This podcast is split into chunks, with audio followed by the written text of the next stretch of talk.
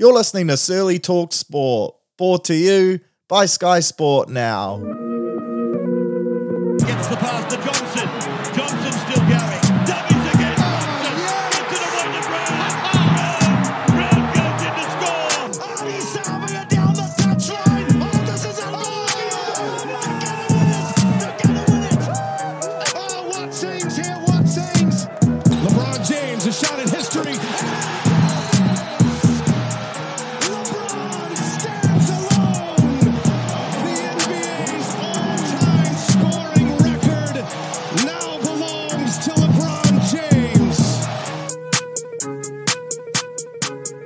How good? Welcome back, Searley Talk Sport, back in the saddle for another jam packed show on your Thursday morning. Bye week, she's over. Congratulations, Warriors fans. We've survived a weekend without watching our side lace up the boot. She wasn't easy, but boy, was it good to have team Name naming Tuesday back this week. Seeing our 17 name to take on the Broncos, everything just feels right in the sporting world again. And I can't wait to sink my teeth into that game in Napier on Saturday night. Should be an absolute doozy. And Warriors 13 plus all day long. But of course, if you can't make it to the game, Napier, she's a bit of a trick and it is sold out. So unlucky if you haven't already got your tickets. But there is one place you can watch it on from the comfort of your couch, and that is via our friends at Sky Sport. Now, as always, really appreciate their support and partnering with the podcast. And if you're not already a customer, this weekend would be a great time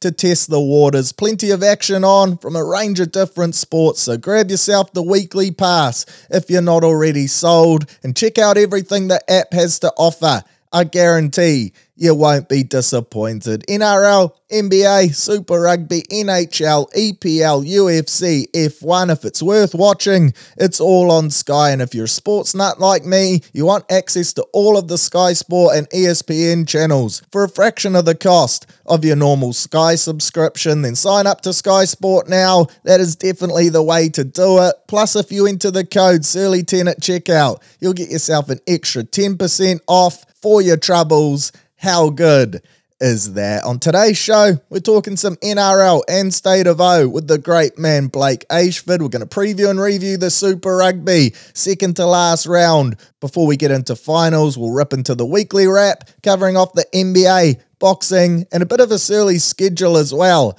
highlighting some key sporting events coming up this weekend. And of course, we wrap things up as always with the Q&A before we call it a day. So without further ado, let's kick things off, talking all things God's game and up the mighty Wars.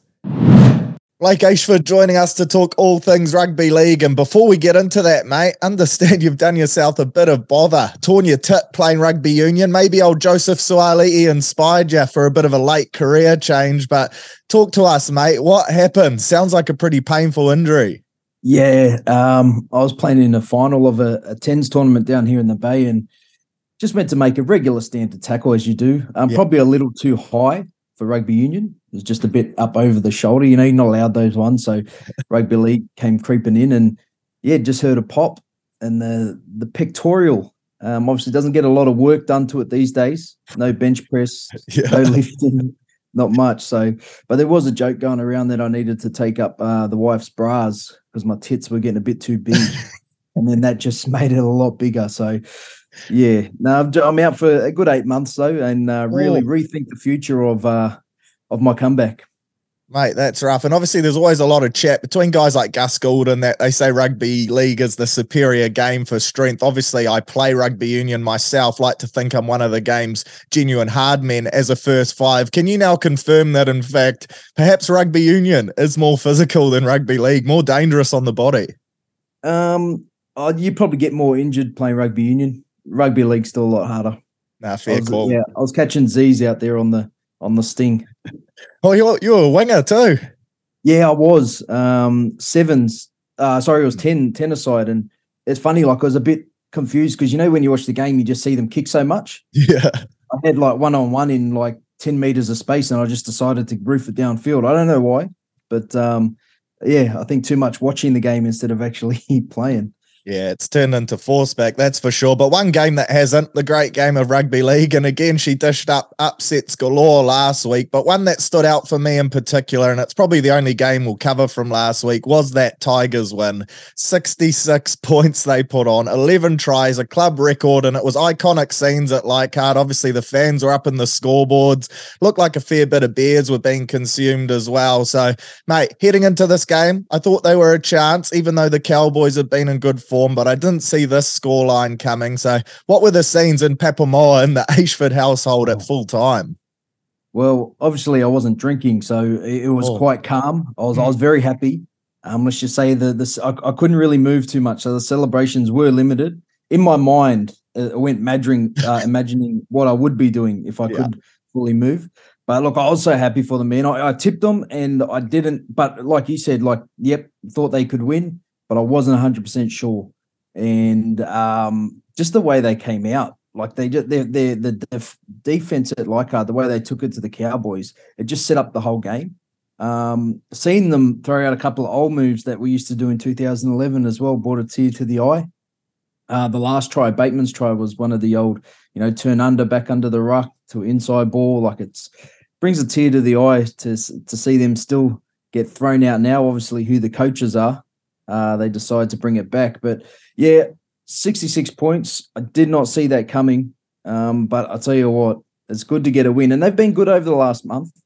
Just losing to the Bunnies, it was 20 0 at the end, but it was only 8 0 with, I think, six to go or something. So, look, they, they've been good over the last month. And like I said, mate, you and I, we both booked our grand final tickets, Warriors Tigers. So, it'll be good to see you there. Right, I would love to see that as a Warriors fan personally. But you mentioned over the last month have been pretty good. Sheensy, your former coach, he was talking kind of early season, saying, "Don't judge us on these early results. It's going to take a bit of time." And now we see the emergence of guys like Stafford Toa, Jahream Bula, those guys really playing some unreal football at the moment. Does that fill you with hope, in all seriousness, and long term for the future? And do you think Sheensy, Benji, and that have kind of set up that foundation for success in the coming years? Yeah, I, I think they have in the sense that, like, you look at the Warriors now, it's a perfect example. Look at mm. the tough times they went through during COVID and having to blood all these young players. And now we're seeing the rewards of Edward Kosi, players like that, you know, Adam Pompey, who's playing some okay footy. You start to see these players come through who have gone through the tough times. Now, you with the Tigers, you got all these young kids who obviously it's been a tough time for a lot of them, but all these kids are just new to the game. So they've only really got this last year or two years, you know, to feel the the hurt, the wooden spoon hurt. So now hopefully it does instill something in them to keep going. But it's interesting to see who's running. I don't know who's running it at the moment, whether it's Benji, whether it is uh Sheensy. You know, Benji's got the headset on, but Sheensy's doing the press conference. Yeah. Um, you've seen a lot of different plays. You know, Robbie's got his influence. David Furner's there. So um, it'd be interesting to see where they do take it and how long Sheensy's still involved before Benji takes the reins. And now this tattoo, mate, she's a piece of art. For those that haven't seen it that are listening, a Tigers fan, he's gone and got the scoreline, the 66 to 18, tattooed on the left leg with the date just below it to a, a true piece of rugby league masterclass. Now, rumors are floating around the internet, mainly started by me, that this is actually your tattoo, and even more vicious rumors are circling that you're actually going to get a matching one this weekend when the Warriors put on a similar scoreline against the Broncos. Can you confirm this, mate? Is that the go? I, I, just like to keep the rumors out there. Um, I can't show you at the moment, just the camera angle, Yeah, the yeah. shoulder, just it's not ideal. So, um, look, I did get some ink after last weekend. Um, maybe it was that, maybe it wasn't. Uh, but I'll tell you what, the 66 to 18 win, it's even made the NRL rethink where their schedule's going because you've seen the Tigers are now playing all their home games at Campbelltown and Leichhardt now. So, geez, I'll tell you what, one 60 point win can really change a, a season and maybe a bit of misery of 10 years. Oh, you love to see it. Now, State of Origin, game one next Wednesday. And yourself and me, we're both diehard New South Wales fans. And every time this time of year, it just becomes the talk of the town and it takes over from everything. And the teams were announced earlier in the week, some huge calls on both sides. So I thought I'd go through a few of them and kind of get your thoughts, what you're thinking. For the Mighty Blues, that first big call for me came on the right edge with Turbo getting that centre spot and then the Fox named on the wing. And I named my team last week. I had Turbo In there just because I think he's so classy, even at 80% and with less Ks on the clock at centre, he could still turn it on. But do you think that performance from him last weekend for Manly, three tries, just ran amok? Do you reckon that cemented him in, or do you think Freddie already had him penciled in his team? I don't know. It's hard to say because he he looked on the weekend completely different player Yeah. than what he did at Magic Round, and you would have seen it first thing. Like mm. he was getting burnt by Cobbo, just like left in dust. Um, like he just looked a completely different player. I reckon it might have played a part, but I I, I sort of think they already had their team picked. Look, I was skeptical like you at the start. The one I would have had the the change with might have been uh, Josh Addo-Carr for Campbell Graham. Now, only because Josh Addo-Carr's played 80 minutes of footy. And in saying that, this is where I don't like Origin in the sense that it's costing young kids opportunities and costing young kids uh, financial success. Because let's say, okay, Campbell Graham's going to get paid, but what would he get paid if he was an Origin player? Yeah. Now he's been the best outside back in the competition this year, and you can't make a Origin team. I just that's where I don't like it. Um, but then I look on the bright side for New South Wales. This is the backline that won the 2021 Origin series and absolutely destroyed Queensland. So that's maybe where Freddie's going. Like last year, these players weren't healthy. He left Addo-Carr out, obviously, and Turbo wasn't healthy. Now he gets them back. Maybe he's thinking along that lines. Um, I just would have loved to seen Campbell Graham in there, to be honest. He's a big body, can jump high, loves contact. He can go, you know, bring the ball back. So I would have had him in for Fox. Yeah. But in saying that, I know Fox is going to do a job. Yeah, I found it interesting. Everyone was kind of questioning whether Tommy was ready for it. Then you had the Fox, everyone had him in, and he hadn't even played up until last weekend. So, much like you, I probably would have had Campbell Graham there. Just he showed for Aussie on the wing. He's still a world class footballer, and he's been devastating so far this year. My kind of next point that I thought was interesting is in the pack. Obviously, you got Api Koroisau, your Tigers boy, starting at hooker, and then TPJ getting the start at prop. And I don't know about you, but if I had to name maybe 30, 40 players that I would have had in the mix, I wouldn't have had Pangai Jr. in there at all. So, how do you kind of see this playing out, mate? Is he coming in to be that enforcer, that kind of tough guy that he does have in his game? Or do you think this is just another Freddie special? He's maybe got a little bit carried away. What's your thoughts? Um, I, I don't know. He could be the enforcer. I think they might have seen Flegler, but then again, you don't know the other team. But look, look, I, I went through every NRL lineup from last weekend and tried to see who I'd have over him. And there might have been maybe one, maybe two, but I couldn't say yes because I looked at most of the good props in the NRL and they're either from Queensland or they play for New Zealand. Yeah. So there's not so many. That's where New South Wales are lacking in the props. Obviously, Jake Trbojevic would have been the starting prop. Um, the thing I do like, maybe Freddie's gone this way, is that yes, he's an enforcer, but he's the best offloader in the NRL. Um, a way you can get away if you're not making a lot of meters in Origin, if you get an offload and make another 10 meters and you start to get a roll on, that's massive. So look, I when I first saw the New South Wales team, I was a bit like you. I was like, oh, I think he gets smashed. I, I don't really don't really like the the lineup of this. But the more I look at it, the more I'm liking New South Wales. Um, even their bench, all 80 minute players, um, which I think they have over Queensland. So yeah, I think maybe he's there for that reason, the enforcer. But there's also a lot to his game to like with that off offload sense and um, his hard hard ball carry. For sure. We'll touch on the bench soon. I just wanted to double down on this Api thing. Do you think that was to do with that Penrith spine connection from previous years? Do you think his form of the last two to three weeks, where we've really seen him step up for the Tigers? What do you think it was that got him the nod over Cook? Because if I was Damien Cook, you know, the Bunnies are sitting atop of the ladder. He's an 80 minute hooker who's probably a bit stronger in terms of his tackle stats, things like that. I'd be kind of spewing that I missed out on the squad altogether. So what do you think it was that got Api over the line? Oh, I think um, 100% it was the Penrith connection. Um, and you've heard Freddie and Greg Alexander come out and say they've played with two hookers in the past and it hasn't really worked for them. And they just fell into, you know, the media trap or what Queensland were doing using two hookers. Like it wasn't their style of play. So they've chosen Api. The thing I like, obviously, I, I think he's there because of the Penrith connection. But the thing I like is Damien Cook, he struggles to create opportunities really unless there's a fast play the ball. Yeah. for me, like I, I think he's a exceptional player, bit one of the best hookers in the world. I just think Api has more um, a creative. He's more a creative nine when you can come out and draw the markers and um, really bring your forwards onto it. I think Api has that over Damien Cook. You think speed and um, you know, like you said, tackling stats. Yep, Damien Cook, but I think Api in the middle will do a job, and I think he's he's thing to bring the forwards onto the ball and bring Cleary and Luai onto the ball is just going to be huge. Uh, I think that extra creative nine, someone who create their own play, I think is why he's in the team too.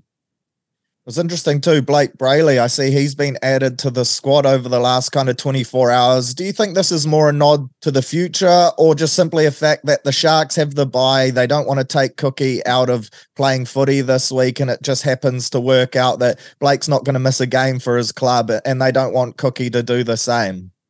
I, I think it's I think it's that reason alone. I think like you, obviously Campbell Graham's not in because he can't train most of the week. Um, so you want people to train against your, you know, your your starting thirteen. So you got uh, Stephen Crichton in, who's Penrith also got a buy. You got Blake Brailey in there to be a nine against, you know, that starting side who's also got a buy. I think it's just that um, that you've got those plays in there. Yes, experience for the future maybe, but also to um, help the the starters get ready for the game next Wednesday.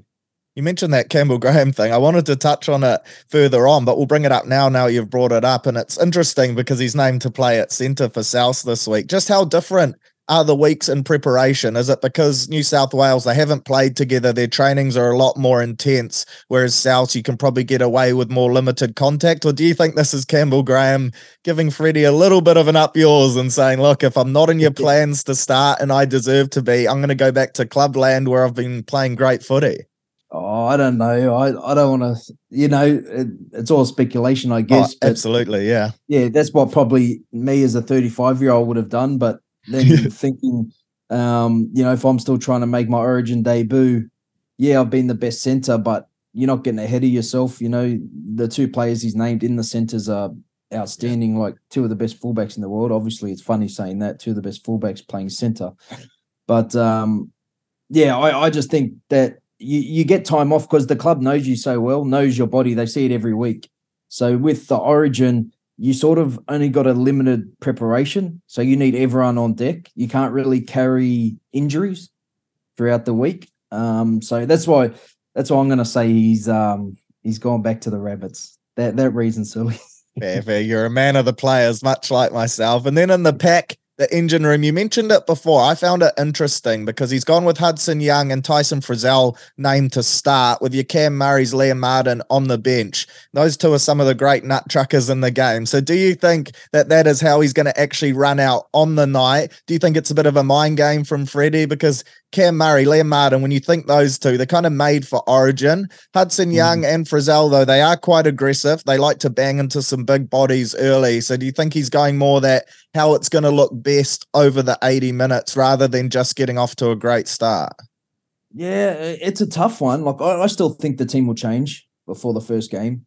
Um, I may be wrong, but I like you know a lot of us maybe will have opinions, but I think that Liam Martin could possibly start for Hudson Young.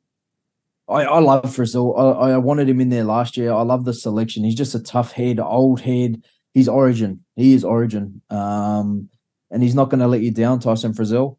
Um, look, Cam Murray, I think will come on and play a a, a tough role in the middle. And the good thing I, I like about Cam Murray on the bench is he's not going to have to come on and be that ball playing lock. He's so good when he's running because of his late feet and his ability to beat a defender. But then when he gets tackled, to bounce straight back up and play the ball.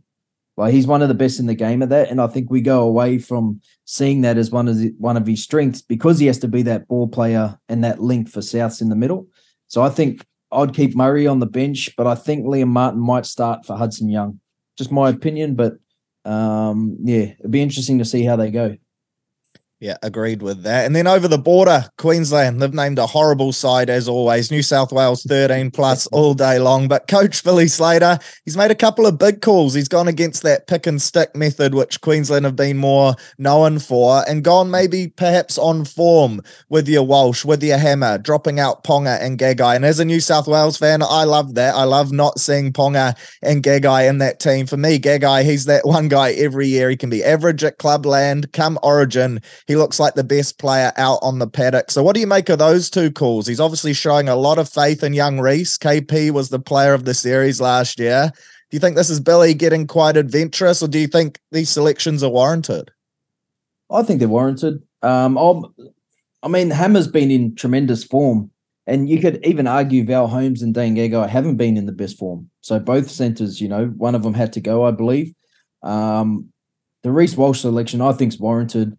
I think it also takes out that fear factor of, you know, we saw um, Ponga just make a tackle on the weekend and have to go for a HIA. Now in Origin, the impact goes up, the collision goes up, the speed of the game goes up, fatigue. It's, it's going to be way, a lot easier to get a concussion.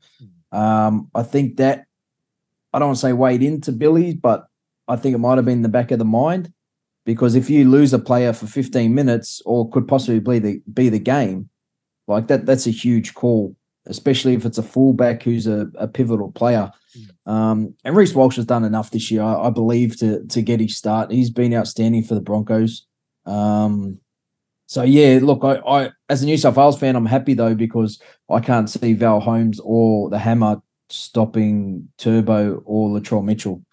I think if Latrell Mitchell plays how we know Latrell can, he can easily get man of the series this year.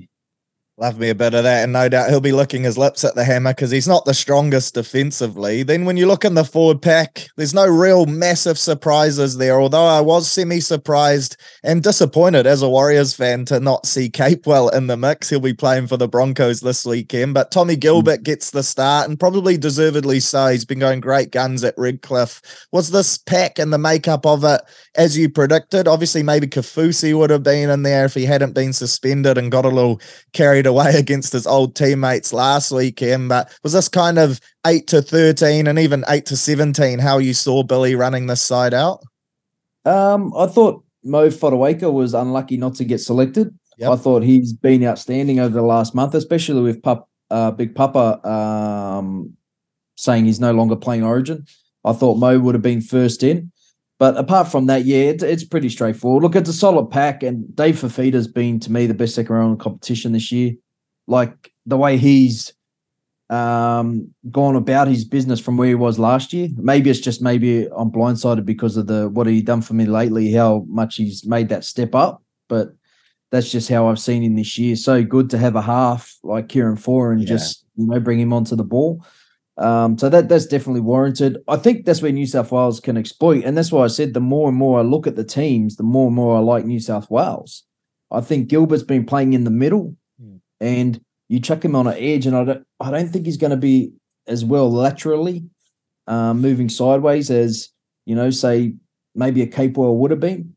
So I think they can really exploit him out there on the edges. And look, he gets through a lot of work in the middle, but he does a lot of defense and he doesn't carry the ball as much for Redcliffe. So I think um, they can really do a number on him out wide. But you- that Queensland bench is is scary.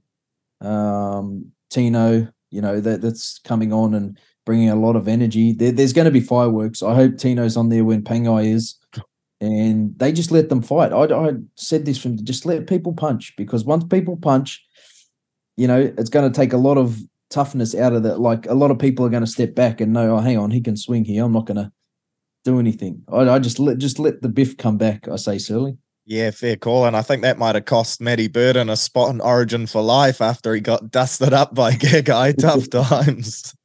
Tough times. And obviously, game one, we're, we're about seven days away now, opens up in Adelaide. What a city to really get the fizz going for Origin. But how do you see game one and probably the series playing out, mate? Obviously, you're a patriotic Sky Blue fan like myself. Do you think this side is capable of winning the series? And if so, what do you reckon? 2 1, 3 0, clean sweep?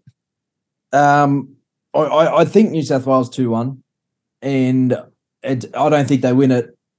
Put it this way, I don't think they win in Queensland. So to win this game is the, the winner of this game. I'd say win this wins the series. Um, I think that's how big this first game is at at, at Radelaide. Yeah. It's um, it's it's huge. Look, I, I think yeah, just the you don't really have a chance to see game two and three. You get a chance. It's usually the same teams named majority of the time, so you get a chance to see where how the other team's going to play, where you can pick them apart. Mm. This first game, you'll have an idea. Oh, look, this is where we want to go, but it's not till you're out there where you sort of have to adjust. And I think us having Nathan Cleary on our side with the Api Koroisau, I think is the adjustment. The adjustment being made there will come from one of those two, and I think that's where they'll win the series in game one. And I think the rest will just do itself. So they'll go. They'll split the rest of it. One in Queensland, one in New South Wales. Yeah, I love that. I was thinking along the same. I was thinking maybe the sporting gods reward me for my heartbreak of the Lakers getting swept and that they would repay us with a New South Wales sweep. But much like you mentioned, I think it'll be hard to rock up to Suncorp and get the win. Just the atmosphere alone, those Queenslanders, they'll be out for blood after we towel them up next week. So, yeah, I'm thinking 2 1 as well, mate. And uh, despite Origin being the talk of the town, we do have an unreal round of NRL coming up this weekend, just the five games, but we'll glance over those pretty quickly. We've got the Phins taking on the Dragons. Phins put up a pretty good fight against Melbourne last week, and maybe their own discipline kind of cost them getting the win in that game. They will be without the hammer and also Tommy Gilbert and Kaufusi, who's out with suspension. Then for the Dragons, they got the big win, kind of that effect of the interim coach. They really rose for their new leader. No Benny Hunt this week, though. So do you think Dolphins at home in Queensland too good? Oh, way too good, mate. Especially the the team they've named. I think after watching Kiri go around the edge a couple of times on the on the weekend, you got Kodi Nikorima at the back, who yeah, he, he's not the hammer speed wise, but he's very quick. I think Benny Murdoch's going to have a tough day out there on the edge, so I think the Phins get it done quite easily, to be honest.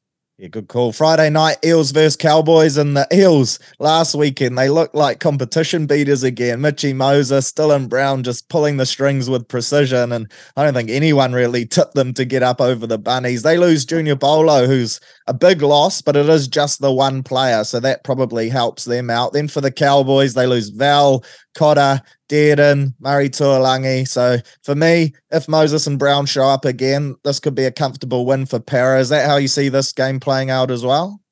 Um, I, I actually I see Parra winning, but I see it a, a lot closer game. I don't mind the is the center playing for the Cowboys, Laybutt. Is that the six for PNG?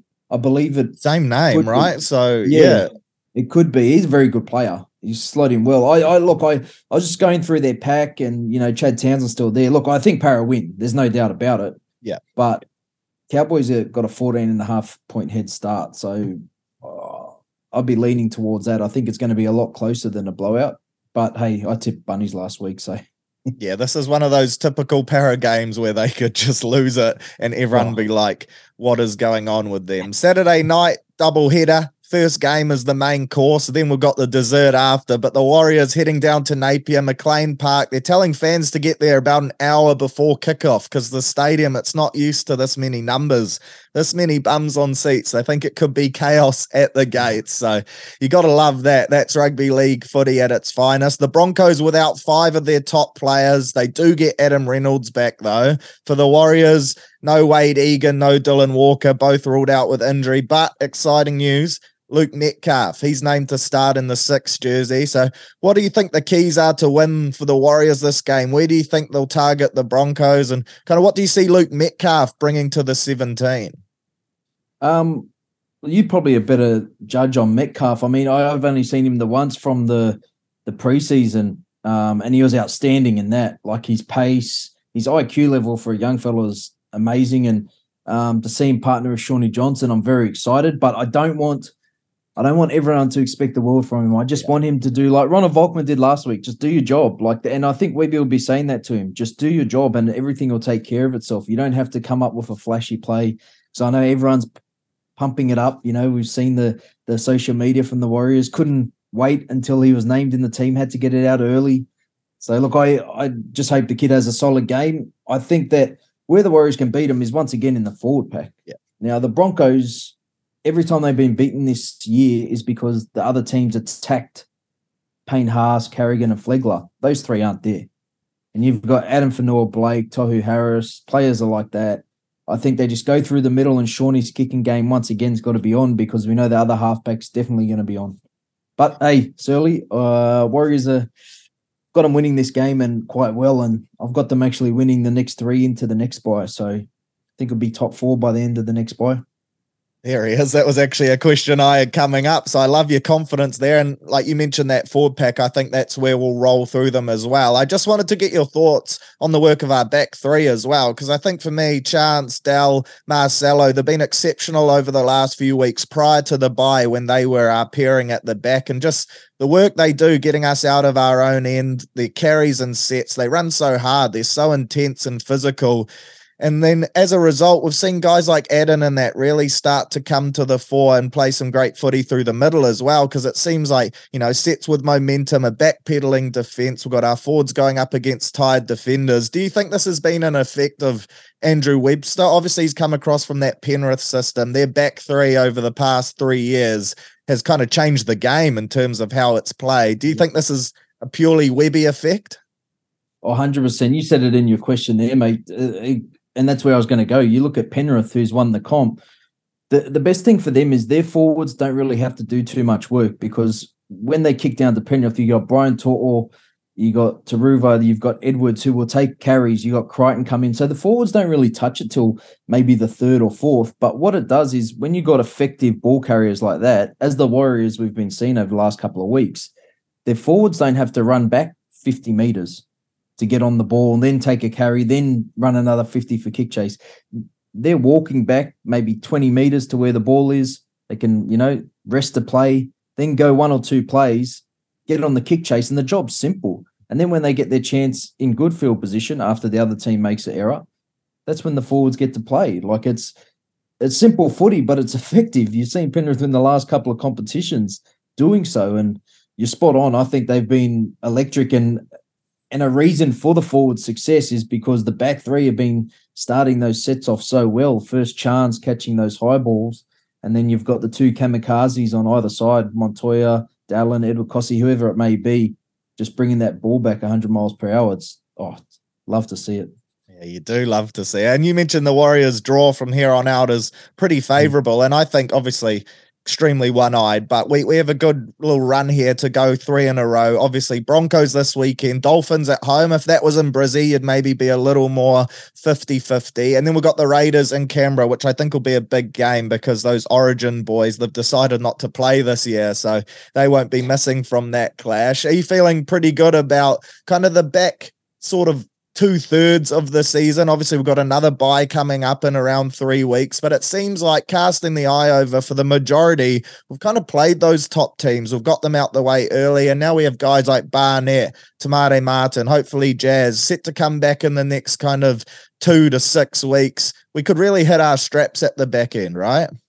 Oh, 100%. It's going to be a, a massive headache for Webby once we actually have this team fully fit because there's going to be some extra, excellent NRL players that would probably start in other teams playing New South Wales Cup for the Warriors. So, um, like I mentioned it before, I don't think the Warriors have been, or they might have once or twice before, but never been in this position when it comes Origin. Origin's usually the time where as Warriors fans are like, oh yes, th- this is where our season starts to get back on track because you know we've we've lost or we've you know we've lost more games than we've won to start the season. Now we sort of catch back up during Origin because all the teams with their best players are, are playing Origin. So this is the the period where the Warriors like. Never have I think we've been maybe once or twice a, a situation like we are now where we're playing these teams during Origin. They happen to be two Queensland teams, and we can really jump up into a top four position by winning these next three games and going into another bye. You think what's that? Um, two, four, six, eight, 10, 12 from the Bulldogs to the end of the next bye, 12 points. Yeah. Well, that's a massive jump if we can do that. Um, and what it does for the end of the season is doesn't make us as Warriors fans too nervous because we're not like, oh, we need to win this game or we can win three or four or, oh, no, now we can only win, we have to win the last two to make it. Like, you know, you can sit there and be like, ah, sweet. Okay, we're in the eight. Now, where are we going to finish?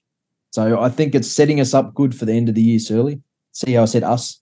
Yeah, I like that. I like that. You're well and truly on, and, and you deserve to be on the bandwagon, mate, because obviously an ex player, you've earned your stripes, so we'll definitely right. allow it. You're allowed multiple teams. Everyone kind of forgives that. The Sunday game is the last one of the weekend, and it's going to be interesting for me because obviously Manly, they're without the three Trbojevic, the no DCE, the people's neck, so they're down on troops. The Knights, interesting to see as well. KP, he's moved to the back. So that was my kind of one question for you on this game. Do you think that's a Lachie Miller struggling for form? Do you think it's Kalyn Ponga saying, look, I want to prove I'm still one of the game's best fullbacks? Or do you think it's even Billy Slater saying, we want to see the kid play at the back? I think it could be all three, to be Yeah. honest. Um, Lachie Miller started outstanding to start the year, but he has dropped off a bit. And, you know, first season, oh, really, as a full time NRL player, you know, he got games here and there last year, but it's a tough season. And, you know, to be with a team that's sort of going up and down, and you don't have Ponga for a lot of the year, and now you're trying to get Kalyn Ponga in as a six. Now we've seen it not work a couple of times. Now he's going back to fullback. Is that the last time we'll see it? I I don't know. And if so, where does Lachie Miller go? That's another question. Um, yeah, it could be as well Billy Slater or even Ponga saying, "Hey, I want to go back to fullback. I don't like six. They might be trying to hide him from contact as well. There's a lot of reasons why they could have done it. Only obviously they know, but I think it's a good move, especially the defensive one where you see him get knocked out on the weekend just making a tackle. The less tackles, the less contact he has in a game is going to be better for Newcastle.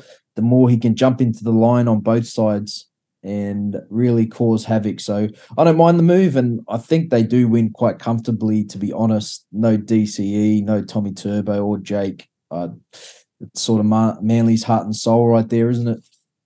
Yeah, agreed. And then finally, before I let you go again, huge signing news in the world of the Warriors. CHT announcing that he, much like RTS, he's coming back to return to play at Let's Go Media Stadium in 2024. And that gives us the potential to run out a starting backline with five double barrel last names and C and K, DWZ, RTS, CHT, and Te Maire Martin. So that right there, that's a deadly recipe in terms of rugby league. We know the more double barrels, the better your roster is. So on CHT, mate, how excited are you to see him come back to the club? And what did you think of the news when it was first announced? And I guess the question on everyone's lips, where do you see him fitting into this team in 2024?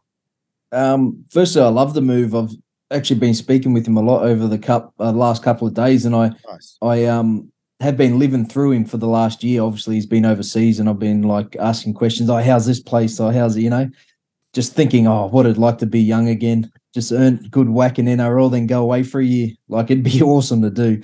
He's apparently got one more trip planned for um before he has to. He said, "Yep, going away one last time, and then I'm back to Mount Smart in November." So uh, it was that. good to hear that. Look, I, I I love the signing because we're still not sure what's happening with the Shawnee. So whether Shawnee does sign or he doesn't, there's a half position there that's going to need to be filled. Now, we've seen him fill multiple roles. Um, Chanel in the past, he's done well at fullback, but we won't need him there. You've got RTS and Charnze Nicoll-Klokstad. Um, I think six is going to be his position, depending on, I suppose, depending on Shawnee. But then again, who do you see him with? He can also play backup hooker, I believe.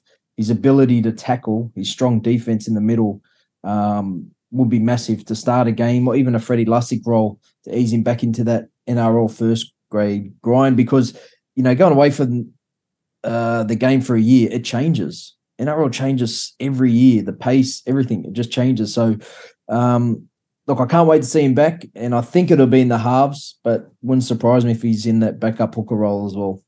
Yeah, I was wondering if maybe potential to play like a Bailey Sironen type of role, a bit of a jack of all trades. You could chuck him on an edge, chuck him at centers, hooker. He can cover fullback. So I think it's just great for our depth. And I see fans kind of saying, "Oh, you know, we've got so many halves. Kind of why?" But mm. that isn't that the ideal problem to have that you've got so Oh. many different options. You can plug and play these guys. There's always injuries in the competition like the NRL. For me, it's a dream result. Plus, you get a guy back who just loves the club.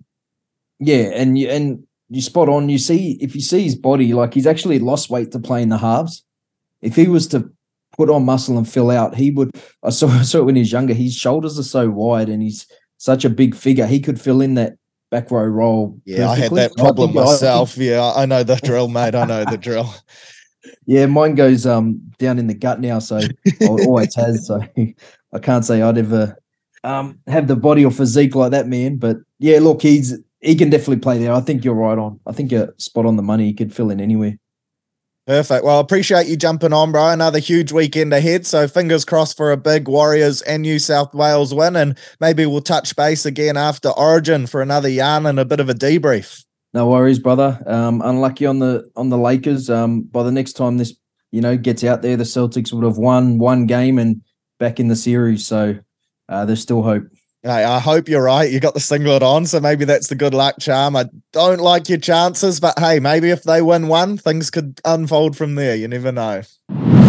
Round 13 in the box for the Super Rugby, and fair to say, she was probably around where all the results went to script. Bar one though, and shout out to the Western Force who went the big lift, defended home turf, and beat the Brumbies in Perth 34 points to 19. A huge result for Razors boys and the Canterbury Crusaders. They now leapfrog the Brumbies up into second on the ladder and look every bit of shooing to get a home semi final. So well done to the lads from Perth. A huge result for the rest of this competition.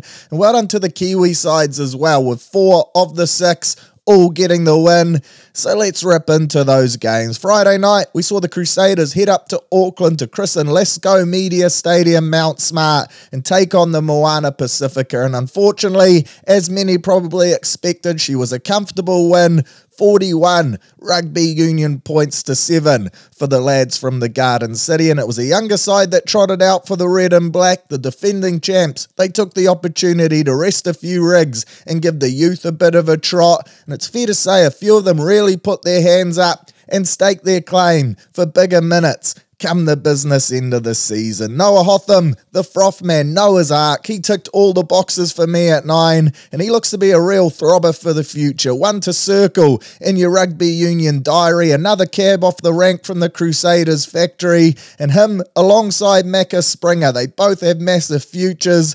I've been singing Macca's praises all year round. He was solid again though, dotted down for a meaty, looks everything a handful himself, and I can't wait to see how these two young Tasman lads' careers develop. Speaking of Tasman lads, she was another sigh of relief as well for New Zealand rugby fans. Will the Thrill Jordan continues to mount his return to the top flight footy with a big shift, top the game for running meters and defenders beaten. So it appears Will the Thrill, he's back to his best post that ear injury and looking every bit of shoe in for that All Black side to be named coming up at the end of Super Rugby. Then following that, we had a Friday night doubleheader with the Blues going over to Brizzy and getting busy, securing the bonus point win and an important dub at that. 45 points to 26 over the Reds to keep their home semi final hopes alive, all be them slim, but a great tick in the box for Leon McDonald's men, and she was an entertaining and open game. One I enjoyed watching, to be fair. There was Raz galore from both sides, line breaks, end to end stuff,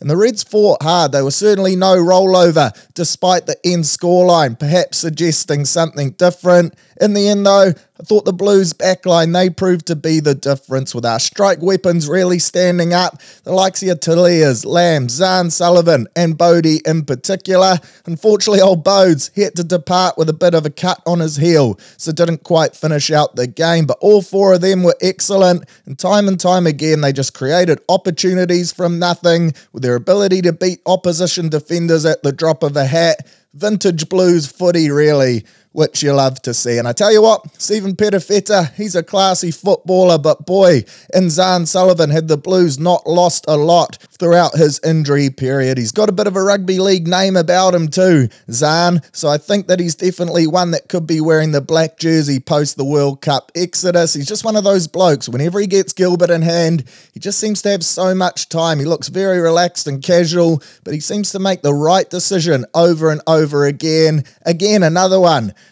to chuck in your rugby union diary. Mark Telea, mentioned him before. What a weapon this kid is. He ran for 156 metres off 15 carries with 11 defenders beaten in total. That's right, ladies and gentlemen. Don't reach for your cotton buds. You heard that correctly. 15 carries for 11 defenders beaten. That's some unopposed team run stats there from the Mamba, and it was a top shelf display from him, really showing he is one of the most elusive talents out there on the wing in world rugby. In the Fords, there's a few solid performances as well with the All Black trio of Paddy T, Hoskins Sotutu, and Akira Ioane all putting in big shifts. And I thought Cam Saw 4 really stood up again in the absence of Sam Darry. He continues to build on what I reckon has been a bit of a breakout year for him at Super Rugby level. So well done to the Harbour Heat skipper. Five points banked, and on we march up the Blues. Super Saturday, three games with three Kiwi sides involved. The first was the Landers hosting the Rebels at the Sistema lunchbox, with the Spate Soldiers finally snapping that four game losing streak. Right at the death, though, cometh the hour, cometh the man. Young Sammy Gilbert, who, of course, his family, they manufacture these balls, so he knows them like the back of his hand. He banged it over, sent it between the vertical sticks, a penalty deep into extra time, 85th minute to be precise, to secure them a famous win and a much needed four points. And it was hardly a vintage display from either side, but in saying that, she was a bloody important win for the Landers. It keeps them right in the mixer for a playoff spot, especially after that force win. If they'd lost this game, I think she would have been season over. So well done to the Landers for fronting up against a Rebels side that certainly wouldn't go away. Grinded out a tough win at home and got the much needed four points. And then following that, Probably the most anticipated game of the round with the Chiefs hosting the Swirls at FMG Stadium looking to bounce back from that shock loss the week before against the Reds. A bit of redemption and that is certainly what they got. Conditions, they were hissing, probably more of a typical Wellington night than a Hamilton one, to be fair. But in the end, as expected, the Chiefs just had too much in the duffel for a weakened Hurricane side. Of course, opted to rest some of their big dick players, your Ardis, your Geordies, Dane Coles, Asafo Aumua, and instead they perhaps targeted this week's game, chose to wave the white flag. In saying that, though, they certainly didn't roll over once the team got out on the paddock and they put a brave effort despite missing those big names. I tell you what, Brayden Iose, he is a handful. Six foot three, 103 kgs he's listed at. The lad is all muscle, and geez, can he truck nut. Quick too, a real weapon with Gilbert in hand. He got that intercept, and no one seemed to get near him. The big fella, he's got foot speed at doom, but in the end, it was the superior set piece and kicking game of the home side that got them home. That DMAC and shooter combination kicked with precision to constantly turn the Canes around, force them into errors, made them pay with points, and Brodie Retallick, he was a menace in the line out as well, stealing the Swirls ball on multiple occasions on the way to a fairly comfortable 23 points to 12 wins. So look ahead to this weekend's game, the second to last round of the competition. And apart from the Chiefs, who are sitting in first, eight points ahead of the next closest team, the rest of the ladder, she's fairly congested with only two points separating second and fifth, and then also five points separating seventh and tenth setting the stage for an exciting home run over the next fortnight, which gets underway, of course, tomorrow night. A double header with the Landers taking on the Reds and the Rebels hosting the Force. For the Landers, 7.05 pm kickoff Sky Sport 1. The stage doesn't get any bigger than this, with playoff hopes on the line. A win here will see them leapfrog their opposition, the Reds, on the ladder, but also, and arguably more importantly, she's the final home game for club legend and the most capped Highlander ever. Aaron Smith, the great man Nuggy. And fitting to the occasion, Coach Clarke Dermody, Jason Rutledge Sr., he's named the strongest side of the year, in my opinion. He's combined dual wings, named Jonah in the 11 and 14 jersey. That is a recipe for destruction. Then he's also gone the big lift and named triple pivots three first fives in the back line. Burns at 10, Gilbert at 12, and Hunt at 15. I love that. The more the merrier, I say. It's well known first fives. They're the most skillful and intelligent blokes in any side. So get them out there, whatever you have to do to make it happen. Rate that from old Clarke. And the pack, he's gone with Frizell, Harmon, and Renton as that loose forward trio that's been pretty effective for them all year, to be fair. And I really do rate the work of Billy Harmon, one of the great unsung battlers. And they've got Big DeGroot up front. He'll give them plenty of mana come scrum time. And then combo that up with guys like Mikaele Tu'u, Rhys Marshall, no relation to James and Folau Fakatava to add some fizz off the Remu, and they've got a bit of firepower to inject late into the game as well. For the Reds, they welcome back James O'Connor, the poor man's Justin Bieber. He's named to lace up in the 12 jersey, so hopefully they send a bit of attack down his channel. Get big old Umaga Jensen, the tree trunks of doom, trucking nut at Beebs, and then in a massive inclusion for them off the bench, the bruising midfielder from Mangere College, the Mangere Mauler, I like to call him Hunter Paisami. He's been named in the 23 jersey. That bloke can fold like Kane Evans, so keep an eye on him. You don't want to T-bone that bloke. But overall, I got the Landers here in a tight one to get a dub and go the big lift for their great man.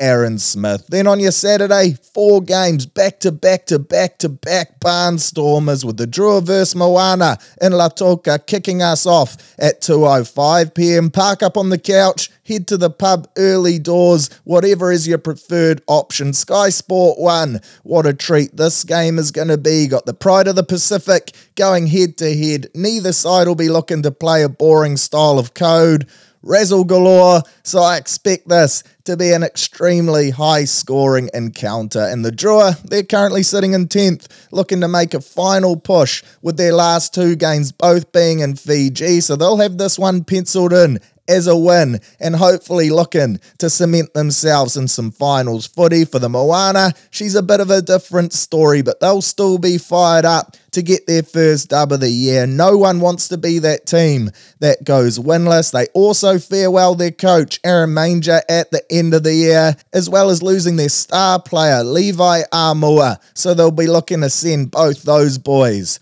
off with a bang. And on that, it is a shame to see Levi head south. It's hard to blame him though, and for me, he'll definitely be an All Black in 2024 as a result. And he said that was a big motivation behind his move. Getting a taste of that All Blacks 15 footy last year, that ignited his fire to want to wear the real black jersey. A move down to Canterbury, that'll certainly help his chances, surrounding himself with goers. That'll bring the best out of him. What it does do though is ask the question for me as to how the Crusaders midfield will look next year. They've got guys like Havili, Ennor, and Aumua all pushing for two spots. And I do note Jack Goodhue, the mulleted menace from out in Northland, he is off contract. I'd love to see him return back home, head north and wear the 12 jersey for the Blues. We all know RTS, he's going back to the Wars. Goodhue would start there each week and he could really look to push his case back to playing international footy. So watch this space.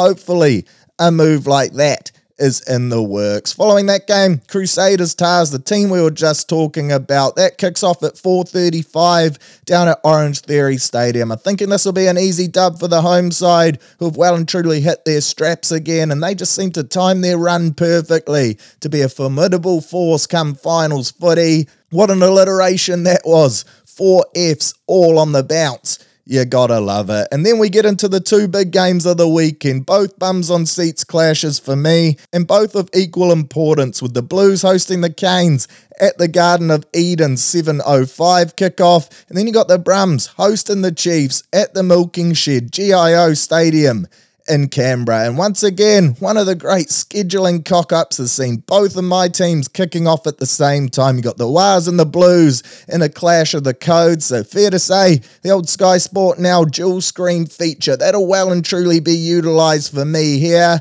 We're watching both at the same time. So another reason for you to sign up if you haven't already. That's top flight in segment advertising from me right there. But there's rumours out of the Blues camp that Bodie Barrett he won't be taking the park, which is a significant blow for the lads after Bodes. He looked to be back to his menacing best again last weekend. He took the criticism of his kicking game from the week prior on the chin, shook it off, and ran the nut more last week, which is when he looks at his most devastating best. Unfortunately, though, he cut his heel in that game, as mentioned earlier. The old slice and dice, which resulted in stitches, and apparently every time he chucks the boot on, it causes him a bit of pain. So they're opting to give him the week off. I've no doubt if it was a finals game, would be zone City, and the great man would be out there, but he does have another box to tick with an All Black rest week up his sleeve. So great opportunity to kill two birds with one stone and give the great man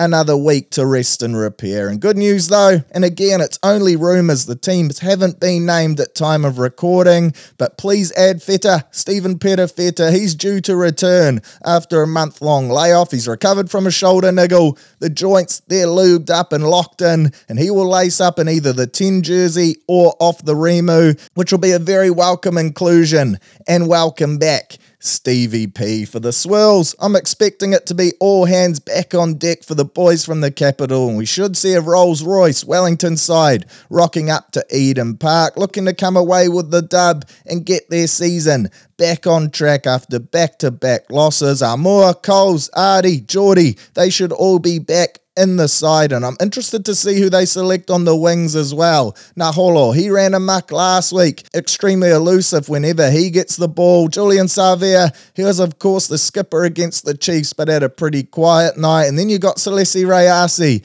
old Say who's been arguably their best winger all year. Only two can get the nod, so a great headache to have there for Coach Plums for me. And this is a real rugby cliche, but I think this game is going to be one up front with the Battle of the Fords set to really dominate the outcome of this game. Still no Dalton Papali'i for the Blues, so I think the Canes will fancy their chances here. But this Blues pack is certainly no easy beat, stacked with big, physical bodies that can match it with the best in the business. So I think we're in for one bruising encounter. In the backline, she's razzle galore on both sides with multiple game breakers that can light up the game at the drop of a hat. You got Telea, Clarke, Sullivan, and hopefully RTS for the Blues up against Geordie, Morby, Ray RC and co.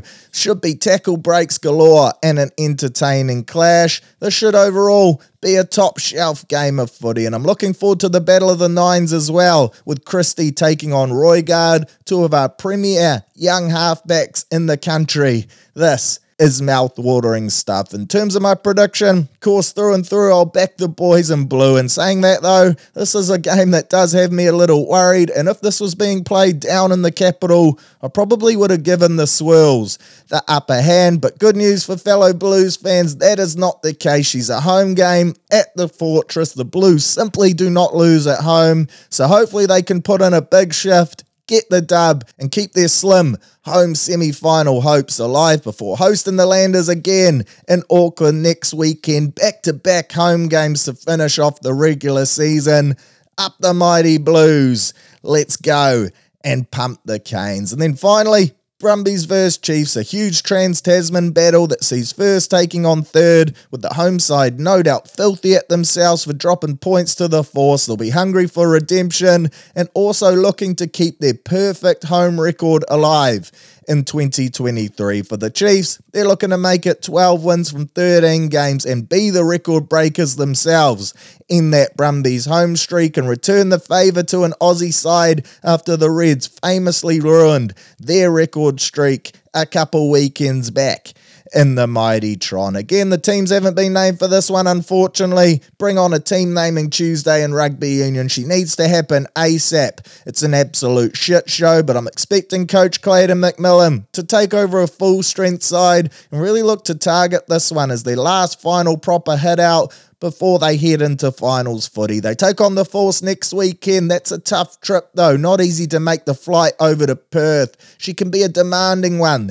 that takes a toll on the body. Not exactly a trip you want your best players making the week before finals footy as well. Hamilton to Perth and then back to the Tron. That's about 12 hours of travel. So I think instead he'll opt to rest a few rigs next week, give some of the big lads the week off. So this could be their final dress rehearsal before getting into the big dance. So I'm thinking they take over the best the squad has to offer. And we all know the Brumbies, they offer a heck of a challenge at set piece time, especially at line out with their rolling maul. So it'll be interesting to see how the Chiefs stack up against their pack. With lads like Samasoni and co, they definitely have the arsenal to nullify them, and the defence this season as a whole has been exceptional, both backs and forwards. So let's see if they can take that on the road and nullify a strong Brumbies 15 for the Chiefs. I think another big shift from DMAC here will see them go a long way to getting the win. And for me, his kicking game, it's been exceptional. Teaming up with Shooter at the back, it gives them two great options. Both have big boots. The accuracy in which they've been striking the nut has been impressive too. It's not the aimless kicking we see from other sides, far more tactical, and it puts their big boys in positions to pile on the pressure. So I'm expecting them to plug corners, turn them around, take them on at their own game, and hopefully they can come out with the wins. I think it'll be a bloody good game of footy, thinking it'll go right down to the wire, but I'm fairly confident if at full strength, assuming I was right with those selection methods, the Chiefs can get it done in a tight affair. Definitely 1 to 12, and what will be a huge confidence boosting win on the road against a quality opposition. Get up the mana men. Round 13. She's set to be a doozy. Weekly wrap time, and let's kick her off with the NBA Finals. Get straight into it and rip off the band aid because obviously, being a LeBron tragic, this series between the Lakers and Nuggets has really consumed me over the last eight or so days. But unfortunately, now the season is over for the great man LeBron. The Nuggets are champs of the West, and the Lake Show is done for the 2023 season. And congrats to the Nuggets too, deserving champs of the West. And they won this series in emphatic style. They swept the Lakers 4 0, including two impressive wins at the Crypto Arena, which isn't an easy thing to do. So let's run through, in my opinion, just how they pulled it off. Firstly, when you talk Nuggets, you have to start with the two time MVP, the winner of the Magic Johnson Trophy for player of this series, the one and only Joker, Nikola Jokic. And this bloke truly is a freak. He's a one of one, an elite level player in every aspect of the game. He dominated this series as he has done all season, finished with three triple doubles in the four games, and probably saved his best till last as well, with 30 points, 14 boards, 13 assists, three blocks, and a steal in game four, including a crazy step back three pointer, which simply no one on planet Earth could ever have guarded. Team that up with the performance of Jamal Murray, who was massive throughout this series too. Again, we saw this playoff rise in his numbers, which we've become so accustomed to. He really does rise to the occasion on the game's biggest stage, and his career stats are a great reflection of that too. Throughout the season, he has an average of 16.9 points, 3.7 boards, and 4.2 assists. Once playoff begins, though, his averages take a massive leap up to 25.4 points, so almost a 10 point a game difference, 4.9 boards, and 5.9 assists. That right there is wild. And when you combo the performance up of their big two, Joker and Murray, with the performances of their other starters, MPJ, KCP, and Gordon, you have one of the great, well rounded teams that when they're on their day, they're just simply so hard to beat. Throw in the impact of Bruce Brown off the bench as well. He's always contributing, plays his heart out full of energy on both ends of the floor, and they really are probably the most complete roster, especially when they're fully healthy and their shot makers are knocking them down which they certainly were throughout this series. For the Lakers, LeBron, he delivered. In my opinion, anyway, he played all but four seconds of game four, put in his highest first half score in playoff history with 31 at Oranges, averaged 27.7 points, 9.5 boards, 10 assists, and 1.5 steals throughout the series. At age 38, in year 20, that is the GOAT. The more disappointing effort, in my opinion, came from AD, who I had high hopes for pre series of being the only guy that was nimble, quick, and big enough to guard the Joker. Unfortunately, though, amongst some bursts of brilliance, he just didn't quite have the impact as many would have hoped, which summed up his postseason as a whole, in my opinion. He was inconsistent, but when he was on, he was so good. He just couldn't produce it night after night. And the fact that he had, through three quarters of game four, as many fouls as he had made buckets, for a player of his caliber, one of the best in the world in a season defining game, that just simply isn't good enough. I thought the Lakers, they got a strong series and postseason out of the great man Austin Powers. He certainly looked like he enjoyed the bright nights, never looked overwhelmed. He's set to get a massive payday, and he was often the only Laker player knocking down open threes. Without his shooting from beyond the arc, they would have been even more atrocious. And I also thought Rui looked good in large chunks of the games too. A big body who can defend and can score the bucket at the drop of a hat. I think the Lakers did well to acquire him in that trade, and he can certainly be a solid piece for them to use off the bench in the future, as they no doubt look to further strengthen this roster. And speaking of the future, LeBron's statements post game, that's got tongues wagging, with many saying now he is contemplating retirement, nearly 39 years old, and he clearly showed signs of fatigue down the stretch in the fourth quarter. As you would expect, he shouldered the load incredibly throughout that game. In the end, though, Father Time just caught up with him, but in true LeBron fashion, he left the press conference with a bit of a cryptic message, which, if nothing more, will at least ensure he's the topic of conversation in the off season and over the coming weeks, certainly keeping his name in the headlines. And he said, and I quote, I've got a lot to think about just personally with me moving forward with the game of basketball.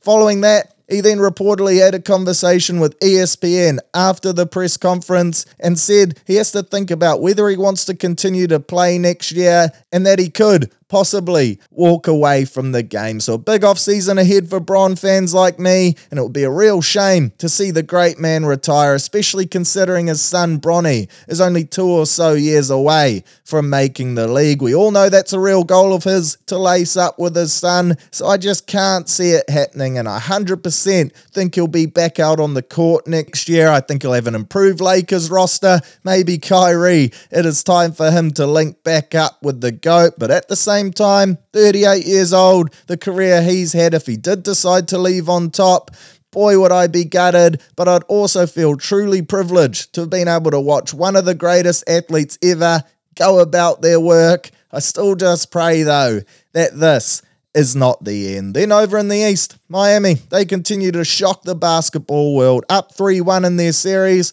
But yesterday's performance from the Celtics shows that maybe they do have some fight left in them. And with game five going back to Boston, perhaps there is a small glimmer of hope for the Ticks that they can pull off a historic comeback. And down 3 0 in the series, they were down by nine points early in yesterday's third quarter. It looked to be all over for Boston, but late in the third, Tatum got hot, and as a result, they went on an 18 0 run to flip that deficit of nine points into a lead of nine, and from there on out, they never trailed again in the game. And for the first time this series, they finally looked like the team that finished second in the East, with the big difference for me being their three point shooting. It finally improved. For the first three games, they shot a dismal 29% from beyond the arc. However, this time they shot 40, and it was Miami's turn to struggle, hitting only eight of their 32 attempts. Another big reason for the dub was Boston's supporting cast finally outscoring the Heats for the first time all series. Guys like Gabe Vincent, Caleb Martin, Max Strus, and Duncan Robinson, who all four went undrafted, by the way. They all ended up on the Miami roster and they played vital roles in the first three games. They were combining for 61 points per game on average. That right there is unreal, but it was Boston's secondary stars and role players who got the upper hand yesterday, with Marcus Smart, Horford, Derrick White, and Grant Williams combining for 53 to outscore Miami's 44, proving to be enough to get the job done, and they're going to have to continue to play at that high level and knock down their shots, support Tatum and JB if there any chance to get the job done. So now the series rolls into Boston for game 5 tomorrow on ESPN 12:30 tip-off. And if the Celtics can defend their home floor, then they'll start to really put some pressure on the Heat who won't want to be the first team to ever lose a final series after having a 3 0 lead. The stats aren't in their favour though. Only 11 of the 150 times that a team down 3 0 has made it to a game 6, and only three times, 0.02%, has a team been down 3 0 been able to tie up the series at 3 all. So fair to say, the ball is still in Miami's court. Then jumping over to the boxing, and last night we were treated to a spectacle. Thursday night biffs over in Melbourne with NRL great George Rose and the No Limit lads putting on a card of local and international talent with two of the greats, Tyson Fury and Izzy Adesanya, in attendance ringside as well. And the main card kicked off with Kiwi glamour David Nyika, who has to be the best looking bloke to come out of Hamilton. He took on local lad Lewis Masters in a cruiserweight division fight. Despite having a huge size advantage, I must say, old Masters, he gave him a good go and certainly made Hot Boy David work for the win. I saw the Herald describe Masters' fight tactics as bum rushing the Kiwi, which certainly doesn't sound legal in the boxing ring. That sounds a little more of an extracurricular activity to me. But in the end, Nyika managed to land some good shots, force Masters to tire, and he was able to get the fight done in the fourth round with the referee jumping in to wave it off for a hard earned TKO win. In the co-main event, young Aussie throbber Nikita Tszyu, son of former Aussie legend Kostya Tszyu, and brother of the current WBO light middleweight champ Tim Tszyu, he got the job done in emphatic style in the first round with a hissing uppercut, setting up the beginning of the end for his opponent and fellow Aussie Benjamin Boomer. Must say, Benjamin Boomer, that's a heck of a name, especially to have in the boxing world. So I was hoping that this bloke could show up and give him a good show. It was clearly just a massive step up, though, a huge mismatch. And Nikita Tszyu, he's nicknamed the Butcher for a reason. Jeez, he was all over him. And if you haven't watched the finish to this fight, make sure you check it out on Instagram. The ref actually tackled old Benjamin to stop the fight and not allow him to take any more damage. And it was a classic hip drop tackle, too, from the ref. Mentioned before, Georgie Rose and the No Limit lads. They are ex leagueies, so it'll be interesting to see if the referee ends up with a few weeks on the sideline as a result. One of the best hippies I've seen this year, so keep an eye on that story. Then in the main event, ah boy, Big Joseph, who I must say is looking an unreal nick at the moment. Kid looks fit and he backed it up too with a much needed statement knockout, ending the fight against Aussie heavyweight Django Opelu with a flurry of punches, including a huge right hook to the temple, which caused the ref to call the fight off with 1 minute and 29 seconds still remaining in the very first round. And when I say this win was much needed, I mean that for a couple reasons. Firstly, it was Parker's first KO win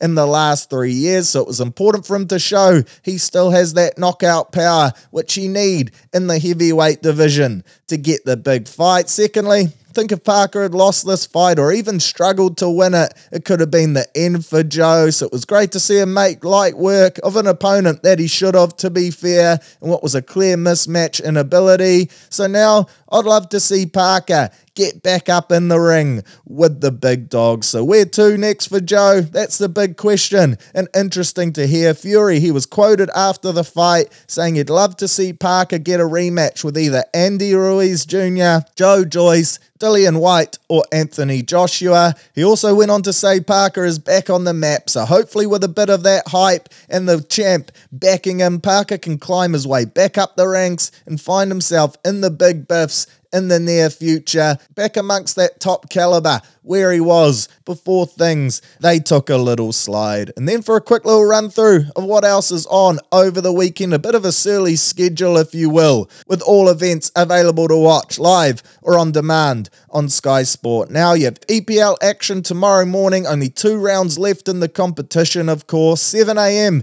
United take on Chelsea in a good old fashioned rivalry game with plenty still to play for for United as they look to lock in their Champions League qualification. Hopefully they don't. I need them to lose both of their last two games so Liverpool can jump them.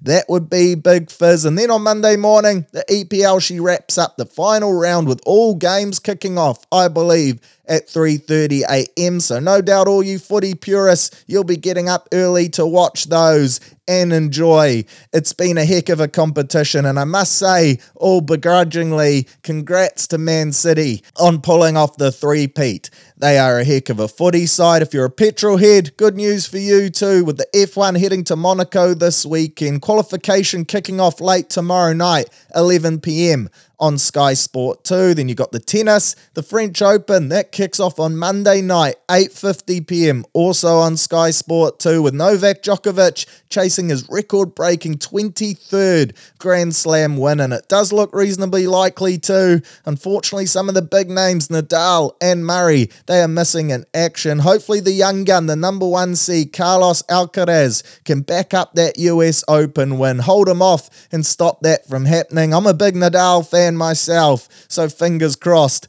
the Joker doesn't get this win. And then finally, if ice hockey is your thing, we of course have the Stanley Cup playoffs going right down to the wire as well with the Las Vegas Golden Knights. Should have been nicknamed the Wild Knights. They missed a real opportunity there because she's always a big steam up whenever you're in Vegas. But they're taking on the Dallas Stars in the Western Conference Finals. Those games are all shown live on ESPN. I believe game four is tomorrow at midday. Vegas up 3 0, looking to wrap it up. So there's something for everyone this weekend to really scratch your itch and get your sporting fix. How good is that?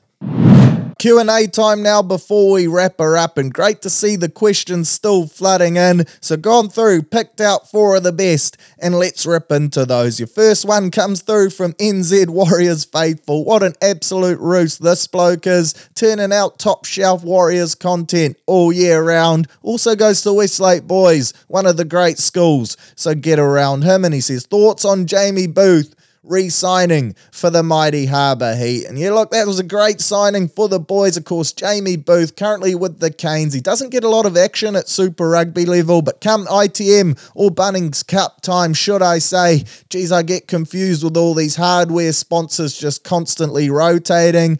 Come Bunnings Cup time, the kid's an absolute throbber, one of the best nines in the competition, in my humble but very biased opinion. He's quick, he's got a nice pass, and he's bloody tenacious as well. Will never back down, so I'm fizzed to see old fire in the booth. Boothie, the redhead, signed back up to play for the mighty Harbour. Really fizzing for this competition to get underway. Only 71 days away now. Cool to see Harbour. They're going to be taking their games back to Onewa Domain as well. Bit of a throwback to the past. Those iconic images of Buck Shelford and co lacing up and trotting out onto that turf. Hopefully they can roll out a retro jersey, something like that to honour the occasion as well. But yeah, great to see Boothie re-signing and fingers crossed, rumours are. Be great to see Tevita Li come back and join him as well.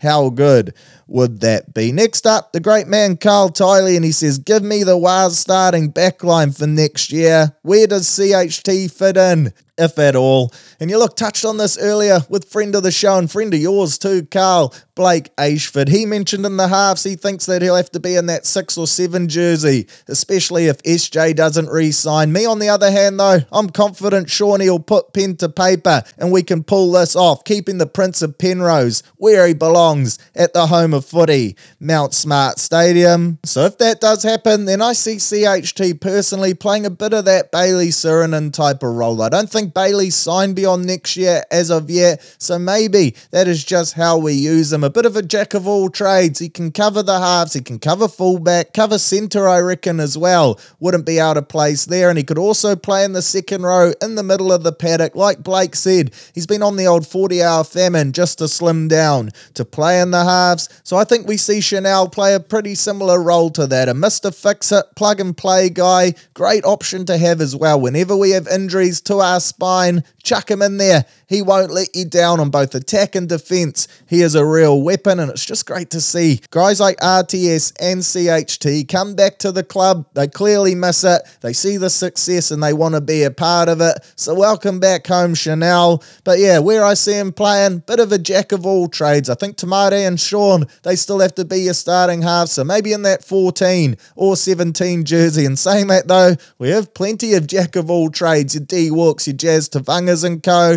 But again, Chanel, quality, you sign him and you see how it all plays out in the preseason. Big fizz though for Warriors fans. And speaking of Warriors, your next two questions, they are both to do with the boys from Mount Smart. First one says, How did you infiltrate the Warriors, bro? Talk us through that process over the last 18 months or so. To be fair, started around when COVID hit. The lads moved over to Redcliffe. And I was just thinking, as a Warriors fan, it would be great to hear from the boys, have a bit of a weekly podcast where we can hear how they're going, be away from home. Because while they were over in Aussie, it's fair to say they didn't get the same media coverage that they are now. So I thought, as a fan, be cool to get a bit of an insight into everything that was happening. So I just hit up the club and said, Look, I'm a big fan. I got my own podcast. Here's my current work. They came back and said, let's do it. And things have just kind of evolved from there. And now they're back at Mount Smart. It's been unreal to be in the mixer, film the podcast there with the great man Jacko. And fingers crossed, things can just continue to develop from here. And hopefully, this is just the start of a big relationship between STS and the Waz. Truly love being involved though. And then your next question says thoughts on RTS and CHT as a centre pairing next year with Charnze at fullback. Look, don't mind that at all. And for me, it comes down to whether you want Montoya and Kosi on at the same time or whether you're happy with just Mars on the wing, CHT in the centres, and unfortunately, there would be no room for old Kosi's corner. We have options galore. That's the best thing about this. As Warriors fans over the past few years, we've been calling out saying we have a lack of depth. Now, that is the furthest of our issues. We've got players stacked and ready to go in multiple positions. So it's exciting times. And you have to think, casting your eye over that 2024 roster. If we can add another big forward through the middle, then I think we do have the team to potentially go all the way. How good would that be? Parades down Queen Street. It would be back to back premierships, of course, after we win it this year. And maybe even we go the triple in 2025. That was the year Robbo said he was targeting to win it as the owner. So, how good would that be? And then finally, it's not really a question, more a bit of banter. And I got plenty of these as well. Turns out that a large majority of my following are Queensland fans. It just says Queensland, baby. That is all. Can't wait for Wednesday night. Nothing better. Being Kiwis, we really do get around the state of origin like nothing else. Up the mighty Blues. They will not lose. 13 plus. We're going to absolutely trounce the Queenslanders. But appreciate your chat anyway. That is what state of origin is all about.